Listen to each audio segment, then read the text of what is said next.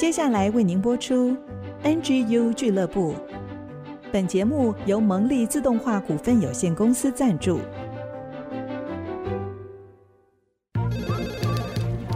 分享职场经验，找寻支持力量。NGU 俱乐部，高美祥、黎元月主持，陪你一起 Never Give Up，点燃永不放弃的热情。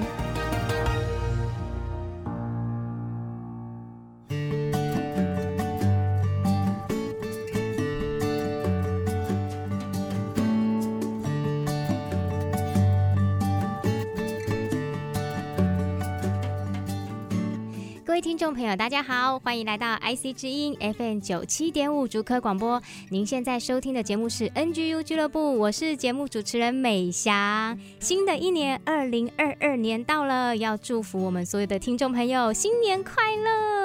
那新的一年开始，我们也准备了非常丰富的内容要跟大家分享哦。今天为大家邀请到的来宾是美商应用材料的资深处长陈志敏，志敏大哥，我们先请他来跟听众朋友打个招呼。嗨，美商好，各位爱惜之音的听众们，大家好，新年快乐！是啊，新的一年哦，让人感觉很有新的盼望，可以定定新的目标。是，那我想请教志明大哥，他自己本身从业的时间相当长，已经有二十四五年左右喽。新的一年一开始，我们就要请这样资深的主管呢，资深的经理来跟我们分享他自己的生命历程。那我想先请教志明哥，您自己在菜鸟时期，我知道这个要回想的非常久远了，嗯、有没有发生过什么有趣的事情可以来跟我们分享呢？有的，那我就分享刚工作报道后的一个小趣事。嗯，上班隔周呢，有一天部门主管跟大家说：“哎，这个周末呢，我们会在红喜山庄开一个 offsite meeting。”嗯，要知道当时其实没有智慧型手机，也没有网络，所以资讯非常的不充足哈。嗯，我也不晓得什么是 offsite meeting，也没有去过红溪山庄。只知道当时李登辉总统好像特别喜欢去那边打高尔夫球。是。那我是在宜兰长大的乡下小孩，我还记得我那时候穿着廉价的短裤，夜市买的凉鞋，搭着火车到中立车站，跟另外两位也是同梯报道的新人会合，是一起坐公车去红喜山庄。哇，里面设施真的是开我的眼界。嗯，这是我人生中一个很新的体验。现在想起来，那时候真的蛮土的，嗯，哦，十足的乡巴佬，很好笑。现在回想起来就觉得很有意思哈。是啊，那我想继续请教您哦，因为在您这么长的从业时间过程里面啊，有很多的阶段，有在做专业工程师的阶段，一直到后面提升为产品经理处长，以及到现在您是一个专业的领导人，也在职场上协助很多年轻人，这也是我们今天邀请你来的原因。嗯、那我就想请教您啊，在这一段您的从业时间里面，有没有发生什么关键时刻对您带来哪一些改变？后面有什么发展跟结果呢？进入职场正值当时台湾半导体产业正在起步，嗯，工作很忙碌，很忙得很快乐，得到一些成长，也得到一些肯定。当时生活仍然有压力啊，张力，嗯、特别在工作后那两年，结婚、成家、生小孩，哇，同时进行，哇塞，所以。真的是非常的辛苦，非常的充实。是，可是我那时候也是一个基督徒，但是觉得我的内心非常的空虚。嗯，在活在一个好像是在双轨的一个生活里面。嗯，表面上日子过得还不错，五子登科，可是心里面却觉得好像缺了很重要的东西。嗯，一九九七年亚洲金融风暴。一九九八年，台湾也受到一些影响，但是不大。是，但是我们美国总公司宣布要做一个 shutdown，嗯。哦，在老婆的支持之下，我安排了一个行程去韩国参加了一个聚会。嗯，结果在韩国那边遇见了神，嗯，领受了一个异梦。嗯，回到台湾之后，我的整个人大大的改变。是，啊，一直在思考这到底跟我一生有什么关系？嗯，所以我在工作、家庭还有在教会当中。去找到那个 purpose，就开始学习当一个认真的基督徒。嗯，那工作当中仍然是尽心尽力的做，然后家庭呢，愿意去更多的分担太太养儿育女的事情。在那之后有五年的时间，后来我才明白，原来上帝要带领我去做职场宣教。哦，是是，所以那个对我来讲是一个很大的一个关键的转折。是是，所以从那个转折过程中，您先找到了不只是职场，而是整个生命的目标跟意义了。嗯，那后续呢？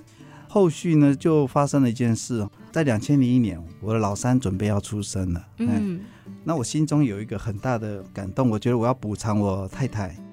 她前一胎老大跟老二在怀孕生产的当中，因为工作忙碌有疏忽了他。嗯，所以我那时候有一个很深的感动，说我要帮他坐月子。然后老大也当时也快四岁，所以要进幼稚园念书，嗯、所以我就跟公司请了三个月的假。哇，每天这样子哦。对，每天带孩子上学放学，然后帮太太坐月子，变奶爸了。呃，但是我觉得那个给我们家庭的关系，还有跟太太的关系的这个修复啊，我觉得得到很大的一个祝福。是。好巧不巧，那个时候也在我休息这三个月，公司组织有一个很大的变动，是，所以我回来的时候呢，有一些高阶主管的缺就出来了。嗯，那公司的大老板就来询问我愿不愿意去接一个部门。哇，那这个部门是一个当时营业额很小，总部在以色列的一个事业部。嗯，我祷告之后觉得很平安。嗯。大家都觉得我原本做的是一个明星产品，怎么去做一个冷门的产品？而是在这个公司的内部转职呢，我就发现跟我原本在寻求上帝要我做的就是结合在一起了。嗯、所以我后来一直在这个事业部门到现在为止。那也因为这样子，我去以色列去了三十几趟，所以这个是一个很难得的经验，但是却对我的一生的发展，还有甚至未来在投入的一些公益。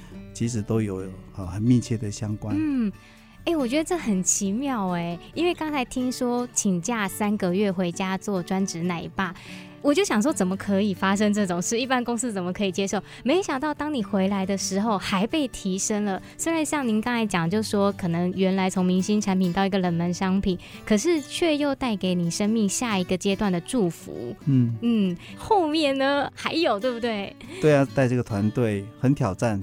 但是也很有成就感，是因为整个过程当中，我感觉上帝的手在带领，嗯，然后给我机会，然后也给我一些智慧，也安排了一些对的人在我的团队当中，所以我们是做的非常的开心。两千零三年十月的时候，在没有预警的情况之下，太太诊断得到一个胃癌，嗯，那时候美商应材真的很好。公司真的说，你就好好先处理家里的需要。嗯，好，我真的就是把全家带到台北去了，然后就做治疗，做后面的一个保养。嗯，但是原来上帝的手是要把我们带到台北之后，带我进入一个那时候刚成立的台北林良堂生命培训学院，让我成为第一届的一个入学生。哦。因为这个很重要，对于我后来我的生命也好，或者工作也好，或者是说在服饰当中，我的人必须要被上帝重新的磨塑。嗯，因着这样，我就从职场里面又回到家庭，从家庭又进入到神学院，然后在神学院当中被装备。嗯原本以为剧情就这样子，然后装备完之后就 哎，上帝又把我打发回去职场，然后全家继续服侍。是，但是后来我太太复发，嗯，半年后过世了。对我来讲，我那时候才三十七岁，我必须去看待一个生命这么早就经历过这个离别，对这个离别，嗯，所以我后来我自己在陪伴他，在做追踪。做一些治疗过程当中，我自己也想说，假如我生命只有剩下三年，嗯、或者是五年的话，嗯、什么是最重要的事？嗯，嗯哎，怎么样才能够让我的一生不要遗憾？嗯，所以因着这样子，加上之前遇见神的经历，是知道上帝对我有一个 purpose，所以每一年都过得很充实。因为我觉得，诶，如果我这三年、这五年，我把最重要的事都做好了，其实我是非常的踏实的。嗯，而且是非常的满足。嗯，那这个对我来讲，其实也是一个很重要的关键时刻。虽然太太在经历过这样的很辛苦的过程，我也在旁边陪伴他。嗯，那后来他也过世了，然后成为单亲的爸爸。嗯，但是现在上帝又把我们的家庭完整了。嗯，哎，孩子现在也都大了，都上大学，甚至准备要就业。嗯，我觉得真的很奇妙。那这是感谢上帝的恩典。我觉得在新的一年一开始哦，就听到志明哥他分享他自己的生命历程，我觉得一方面很感恩，说志明哥真的是。把自己的生命向我们所有的人打开，让我们有机会来参与。那另外一方面也看到，就是说您在职场上的一个态度，是在跟您家庭当中、生活当中，就是你一直讲到的那个生命是息息相关的，绝对不是切割的，它是融为一体的。而且你在这个过程中是怎么仰赖一个更高、一个从上帝来的力量带领你，甚至感受到说，上帝在你的生命里面每一个阶段，其实他早有预备。所以您会一直说那个恩典是够用的。是，好。那关于志明哥他自己在职场上还有很多创会创设的经历，还有呢，他其实也是我们孔毅老师导师班的成员。更多关于职场当中的一些提醒呢，还有教导，我们就休息一下，再请他跟我们分享喽。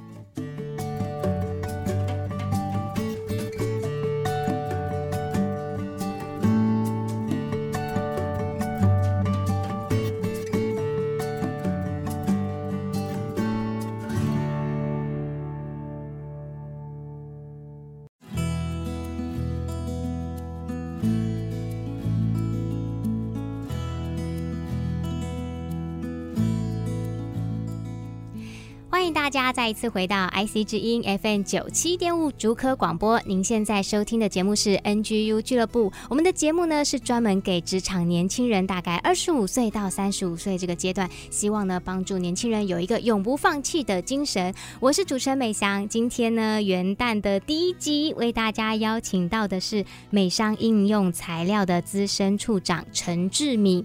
志敏哥上一段呢已经非常慷慨的打开他的生命来跟我们分享他自己的一些历程，无论是职场上的转换阶段的不同，或者是他自己家庭生命当中所受到上帝的引导，我觉得让作为年轻人，呃，自己说自己年轻人 的我呢，听了其实心里觉得相当的感动，因为不仅是如此，他自己的生命历练历程那么的丰厚，更可贵的是他愿意把他自己的这些历程带入到职场当中与年轻人来分享哦。所以呢，我认为知敏哥是一个非常有使命命感的职场人，我就想要来请教他。他自己本身也是孔毅老师的导师班成员。其实，如果您有在发了我们的节目呢，从去年我们的节目创立以来，我们就一直谈到孔毅老师他在职场当中对于年轻人的帮助。志敏哥自己也花很多时间在帮助年轻人找到他们在职场当中的使命。所以，我就想要请您先来谈谈，对于现在的职场年轻人，您有什么观察？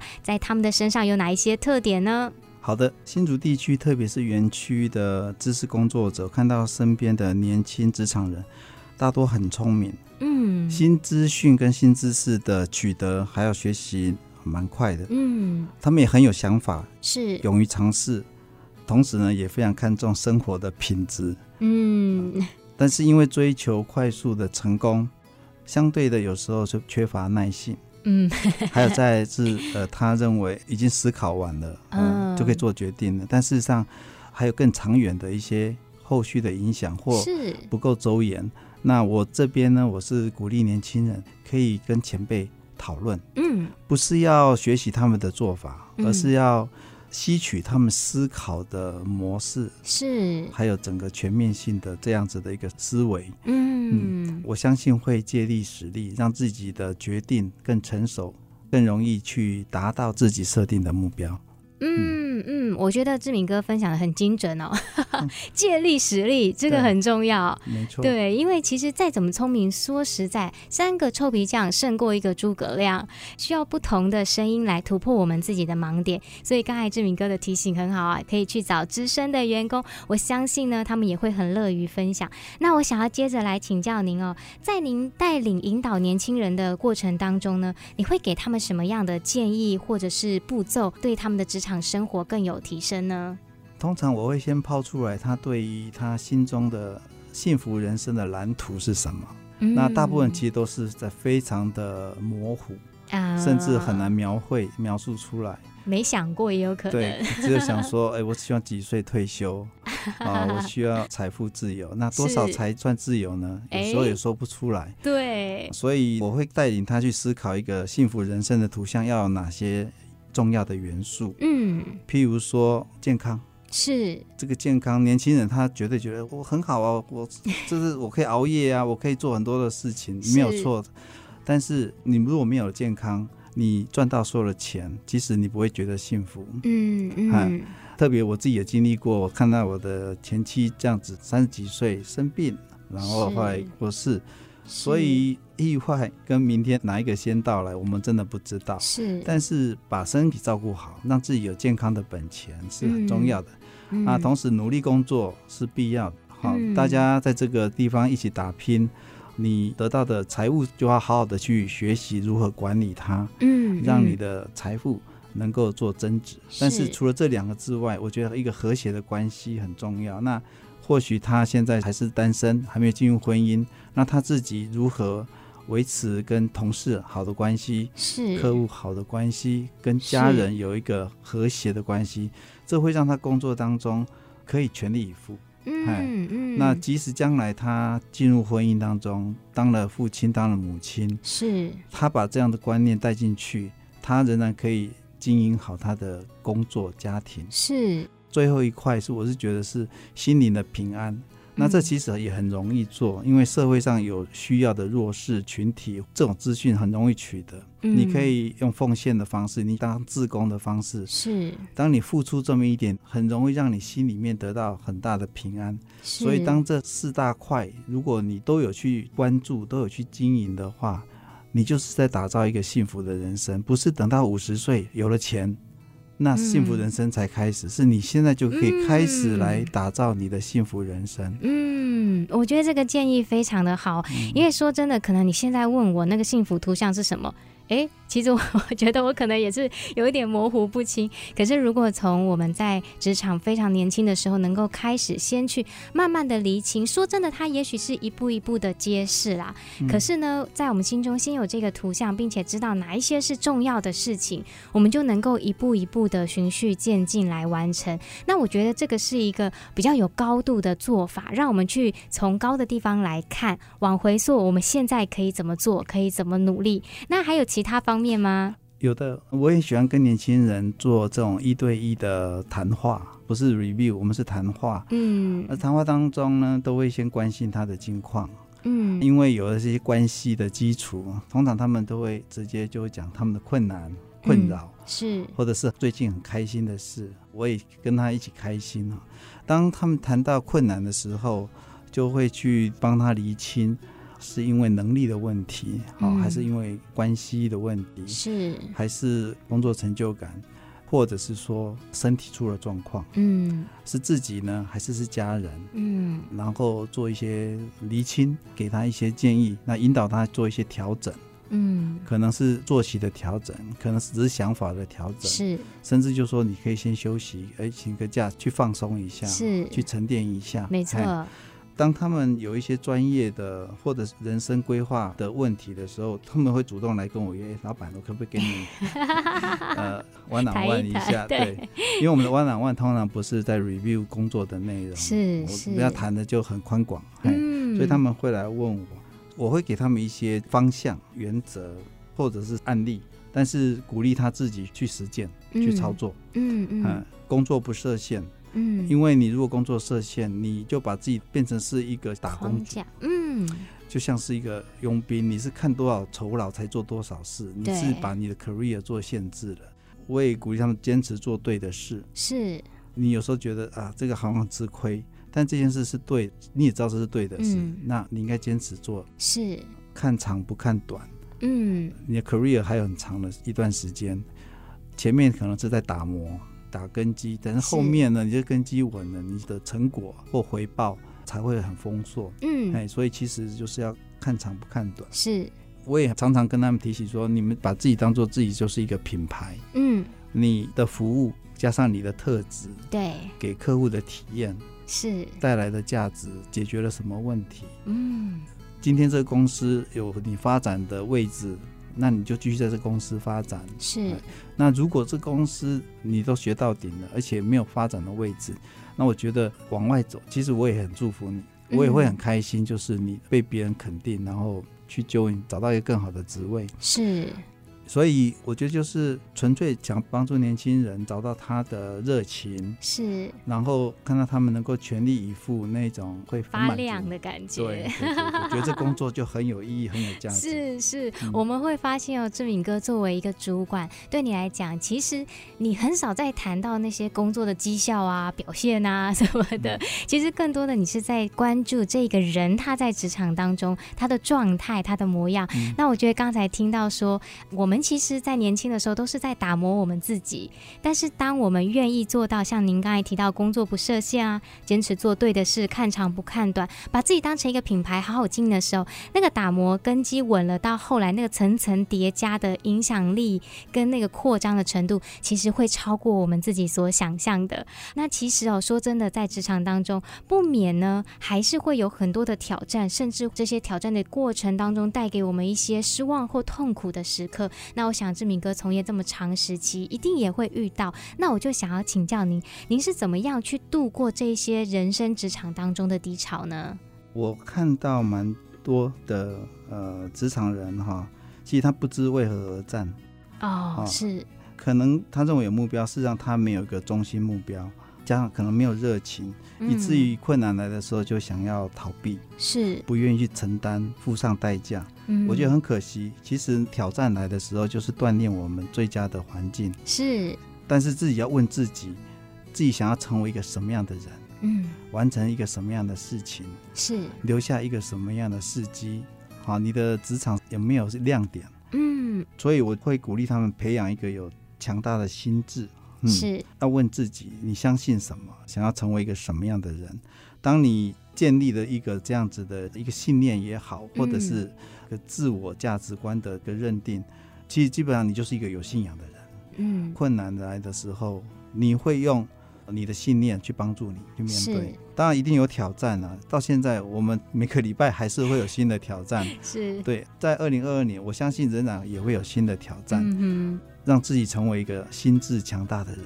很重要、嗯、哇！这个是给我们二零二二年很好的祝福哦。其实不管是哪一个阶段，刚开始或者从业很长时间，你都会需要一个很强的信念，做一个有中心思想的人。那这个力量会带领你，可以在困境当中一次又一次的胜过。好，我们休息一下哦。等一下访谈的最后一段，我们会再请志明哥分享一下他自己哦。不是只有年轻人才在斜杠哦，志明哥自己本身斜斜斜斜很多的杠。我们等一下请他回来再分享他的。创社创会的经历，还有他对孔毅老师职场武力给予我们年轻人什么样的鼓励？我们休息一下再回来哦。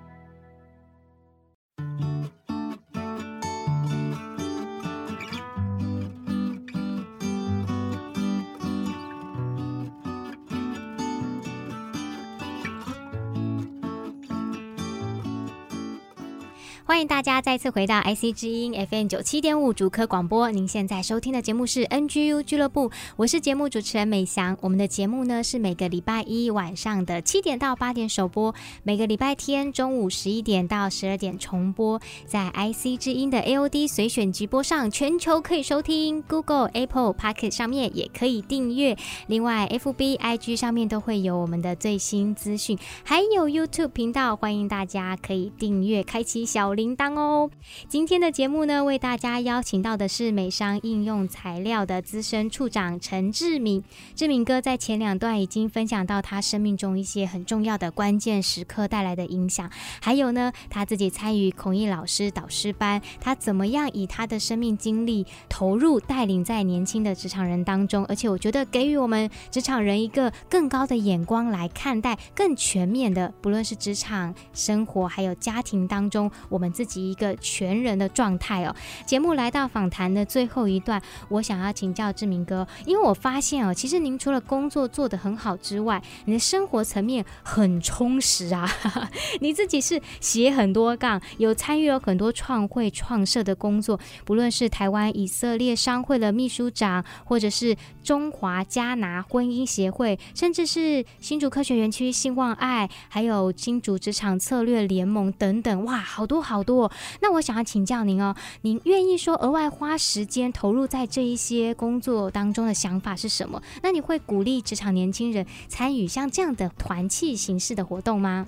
好，其实都不是我刻意去找的。像台以商会这个，就是因为十几年前台湾以色列这边，我们其实往来的时候还要送签证，嗯，其实都要花一些时间才能够拿到签证，所以有时候工程师要出去就麻烦，我就必须打个电话、写个信给以色列的驻台大使。嗯后来，因为我在以色列这边认识的人比较多，是，所以刚好在那个时候，有人就是要成立一个台湾以色列的文化商会，嗯，让经济、教育、科技甚至文化。可以更多的交流，对，哎，然后我们推的第一件事就是把签证的事情把它处理掉，处理掉了，所以哦，大家都 benefit 到，然后两边的经济贸易的往来也提升很多哈，嗯、因为单单我们公司的营业额就占了整个台湾以色列的交易额的很重要的一个比例，哦、所以这也不是我刻意去找的，但是因为我在以色列那边的这些 connection，他们认为邀请我进来有加分的效果，嗯、然后就兼个秘书长的职位这样 子，就成了。这个美事就让整个这个组织可以运作。嗯、那运作上轨道之后，后来大概五年不到六年，我就把这棒子交出去了。是，哎、我最主要只是挂个名，但是有一些需要我投入的，我就参加。嗯，竹科兴旺是刚刚我也谈到这关键时刻，后来领收到的呼召，就做职场宣教。是，老实讲，我自己在职场看到很多人赚到了钱，赔上了他的健康。嗯，然后家庭破碎，是，或者是说亲子失和，这种太多了。所以我觉得说，其实生命当中除了工作，除了赚钱，还有更重要的事。没错。所以我们有一群前辈 啊，然后好友们，大家就我们应该 do something 哈。嗯。那我也在一次的参会当中跟他们在一起，然后分享了我的想法跟故事，我们就开始来做这个竹科兴旺爱社。嗯。也是这样子成立出来的。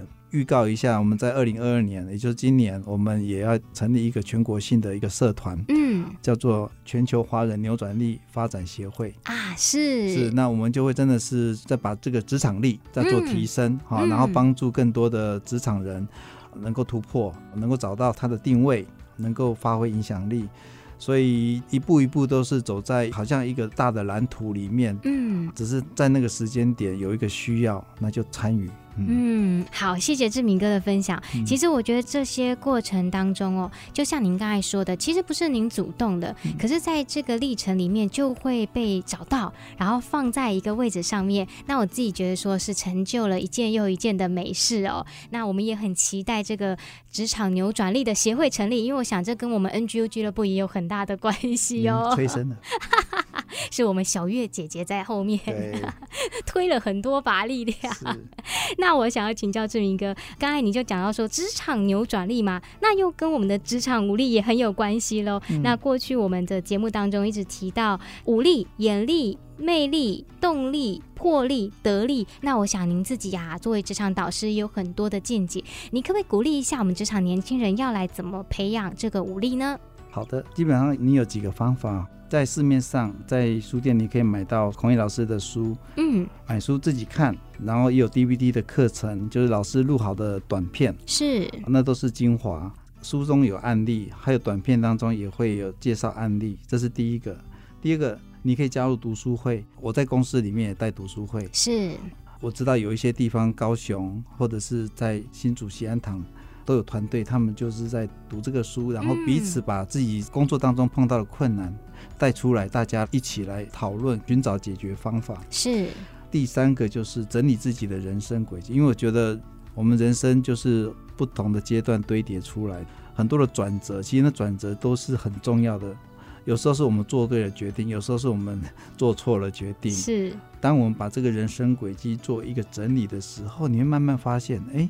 冥冥之中在往一个方向在前进，嗯，嗯，然后哎，机会出来的时候，你那时候做了什么样的选择？那如果下一次再出来的时候，嗯、你可不可以做出不一样的选择？嗯嗯，好，所以每一个关键时刻都是你来检视你这个武力当中哪一力发挥的最好，哪一力是发挥的最弱，是，是你的短板。是对，那。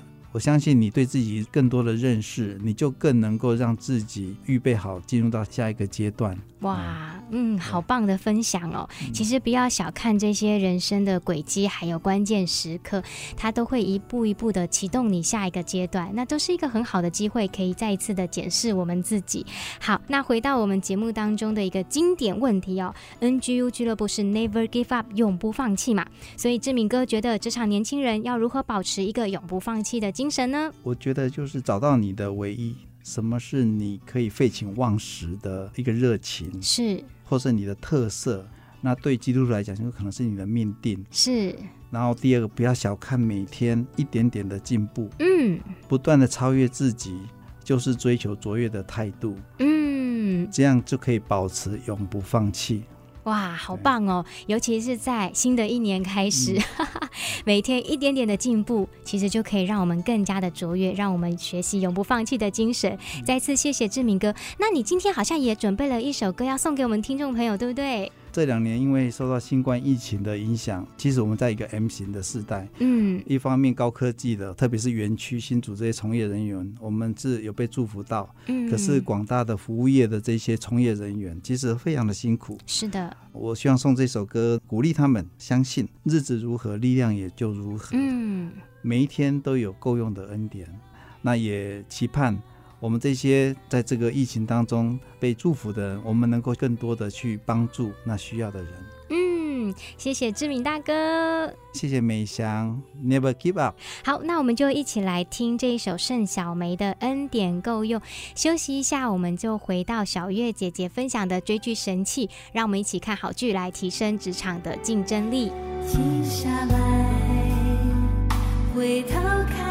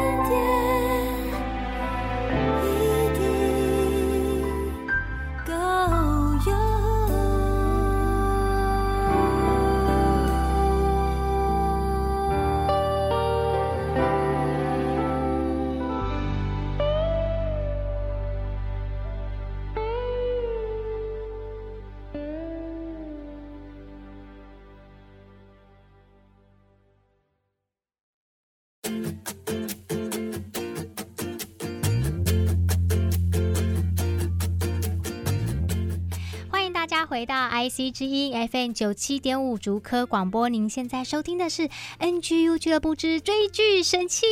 我们欢迎的是节目发起人以及新竹市联合关怀协会的执行长小月姐姐。大家好，我们又再一次提升职场竞争力，找到家庭的幸福力。当我们看好戏的时候，我们同时得到很多很多的礼物。嗯，那今天是元旦的新春来到了，全新的年，嗯、全新的可能性。我们要看什么呢？嗯、我们今天要看一个娱乐性十足，然后又非常温暖的《月薪娇妻》特别篇。哇，你知道吗？它是收视率第一名，没有人可以打败它，哦，而且它还直接产生了荧幕夫妻档。是的，稳住，稳住，今年一定要好好稳住，不可以出事。我觉得他们两个真的很登对，他们是拍《月薪娇妻》形成的一对。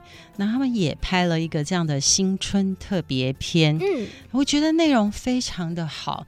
它内容讲到，你看男主人他是一个网络城市的一个工程师，嗯，那这个女生因为她当年是读语言的，是。所以她当时一时找不到工作，就去做了家政妇，就找到了她人生的伴侣，嗯、结成连理。嗯，那他们在新春特别篇的时候就讲到说，整个故事跨了两集而已，可是跨了两年多，嗯、就是说他怎么样重回职场，而且在职场里面做一个。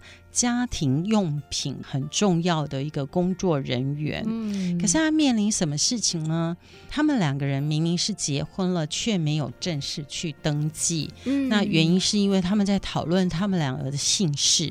他们讨论说，为什么女生一定要改姓？这个男主角觉得，其实你没有改姓没有关系。是，本来他们要等着法律改变以后才去登记。嗯，结果发现什么事？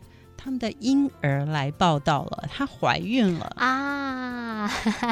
为了孩子，所以她讨论男生改姓氏好还是女生改姓氏好，哦、还有家事怎么分配，嗯、薪水怎么使用，是还有他们也谈到在职场上谁来请育婴假，谁先请，嗯、谁后请。哇，这每一个家庭会遇到哎，对，所以这一集我觉得很多的角色可以沟通，嗯、还有怀孕。的时候，在女性的身体上直接带来的改变，嗯，那男生的改变是什么呢？是那男生应该用什么立场来？转化自己的心情，对，我做爸爸了，是可是因为孩子不在我的体内，所以我可能没有那么直觉的感觉。对，那我应该怎么预备我自己成为一个爸爸？嗯，特别在职场上上下班的时间应该要怎么改变？那我过去都会跟朋友去喝酒，可是现在我当爸爸了，我的太太一直孕吐倒在家里，那我还该不该去喝酒？我应该怎么样子去安排我的时间？嗯、这都是在职场上每。每一样事情都会遇到的事，嗯、那为什么男人不能排育婴假呢？这也是他的孩子啊。对呀，嗯，那应该怎么样安排等等这样的事情？嗯、所以我觉得这一集真的太有意思了，鼓励大家元旦放假的时候，全家人可以一起看，嗯、甚至你可以跟你的儿女一起看，嗯、然后跟你的儿子女儿一起来讨论家事是谁的事。我们是在帮妈妈做家事吗？嗯、还是这是我们家全家的事？嗯，好，为什么家事是妈妈的事？我们大家是来帮忙，来帮忙的意思是说，都你的事，偶尔我来帮点忙，我行有余力才来帮忙。那如果这是我们的事？我不管行不行有余力，那都是我的责任。嗯，所以我们大家一起来完成，把家建构得更好。嗯，所以家事是全家人的事，是不一定是谁一定要牺牲他的前途、牺牲他的时间，嗯，才能够去完成家事。嗯，是全家一起来梦想。来建构一个最安全的地方，全家来享受的事。嗯，所以我觉得这一集真是太棒了，很鼓励大家一起看。这是第一个议题，就是在家里面面临职场改变、面临你生命的职涯改变的时候，嗯、全家怎么一起来讨论面对这个改变？嗯，嗯，第二件事情呢，它在里面有带有疫情。啊，讲到没错没错，因为我们大家都遇到疫情嘛，是。那在疫情的时候，比如说妈妈当时正在育婴假，在家里照顾孩子，嗯，那爸爸下班就很急着想要抱孩子，妈妈就等，不行不行，你要先去洗澡，你要去洗衣服，你要去洗手才可以抱孩子。是。那在这个过程中，甚至他们疫情很严重的时候，他们觉得孩子留在都会区是不方便的，嗯，很很可能因为每一天搭乘大众捷运的时候，会带来很多的病毒回来给孩子。对，孩子比较脆弱一点嘛。那怎么把孩子送到娘家乡下？嗯，嗯，那父母亲怎么继续保持联络？那父亲怎么扮演他的角色？他们怎么为了他的太太跟他的孩子去买一台全新的笔记型电脑？嗯、为了要让孩子天天可以跟爸爸讲话视讯，然后他也看得到孩子的成长。嗯，可是，在那个过程中，他怎么样？送电脑回去，不能跟太太见面，隔得远远的，隔得隔一道桥。嗯，那我觉得也是在鼓励大家说，这件事情一定会过去。嗯，所有的疫情，所有的困难，所有遇到的突发性的事情，都是会过去的。嗯，重点是全家怎么同心合意来度过这个困难。我们的心怎么紧紧的连在一起？嗯，我们不会被疫情相隔离，我们也不会因为距离使我们隔离。嗯，我们要因为我们的心，我们的爱使我们相聚在一起。我们的心是紧紧的靠近，我们知道我们永远都是跟对方站在一起的。嗯，嗯，哦，对方的需要就是我的责任。对方的困难，对方的感受就是我的责任，所以他们怎么一起在流泪中度过这个疫情？到后来疫情减缓了，妈妈怎么抱着 baby 回到这个家中，嗯嗯、然后全家继续相爱走下去。嗯、那我觉得也是讲到口罩不能相隔我们的爱，是是，距离也不可能隔绝我们的爱。最重要是我们的动机、我们的态度、我们的心，怎么把对方当做。第一位，这个非常重要。在元旦的时候，嗯、为什么会选《月薪娇妻》？大家都跌破眼镜。我职场的电影。职场的话题，我却在元旦选这部戏，因为我觉得在这个文化处境，我们一边面对我们职场的变迁，很多的挑战，嗯，还有我们环境的变迁，所以我们内心的改变，没错。但是我们可以不变的是，我们的家是可以不变的，嗯，我们的相爱是可以不变的，我们的基础。那个基石如果是稳稳的，所以我们的生命的大楼可以一层一层盖上去。嗯，可是如果我们家的基础是在软软的沙土上，嗯，其实不需要环境改变，你自己就把自己打倒了。哎呀，这不是前阵子的事情吗？对，所以我觉得我选这部片是由衷而出，哈，嗯，我觉得是一个很正向的一个好教材。是，当然啦，她也是全日本第一女神，然后。这对佳偶也是大家觉得梦幻组合，嗯，可是我觉得最重要的梦幻组合是你心里爱你的家人，嗯，然后你知道你要把它放在第一位。职场的变迁，还有环境的变迁，可是，在彼此沟通的时候，我们都把我们的家人放在第一位的时候，也会让我们的职场一直往上走。嗯，嗯，啊，我们一起来建构一个美好的家庭，我们也一起来建构职场一个美好的文化。是这样一个态度，就会让我们真的利他就是利己。当我们常常为别人着想的时候，我们创造了一个氛围，我们自己也会很快乐。嗯，我觉得新年二零二二年的一开始，小月姐姐就用这一部特别的短片影集《月薪娇妻》特别篇来鼓励我们，真的是会让人家觉得很意外。可是我觉得很棒，因为一开始就以这个充满爱的话题来开始我们新的年度。每次我们讲到 NGU 俱乐部是给菜鸟的节目，可是想想我们生命每个阶段，其实常常在做菜鸟嘛，就好像这一对剧中的夫妻，他们也是生了孩子做菜鸟爸妈，怎么在家事跟职场生活中调整，这真的很接地气。真的，每一个父母刚开始都是这样子。你要知道，爷爷奶奶也当菜鸟的时候，刚开始当爷爷奶奶也不知道该不该插手啊，该怎么办，也是个菜鸟啊。是，然后到后来讲到疫情期间，不能够隔绝我们与人之间的爱，我们需要把爱建立在一个真实跟稳固的关系上面，才会使我们的家庭发展越来越有盼望。所以我觉得很感谢小月姐姐在新年的一开始就给我们带来这么棒的剧，那也祝福我们听众朋友去看了这个剧之后呢，也可以得着满满的能力，让我们在工作、家庭还有各样的关系当中呢，都可以继续保持 Never Give Up 的精神。耶、好，那我们就下个礼拜空中再见喽，拜拜。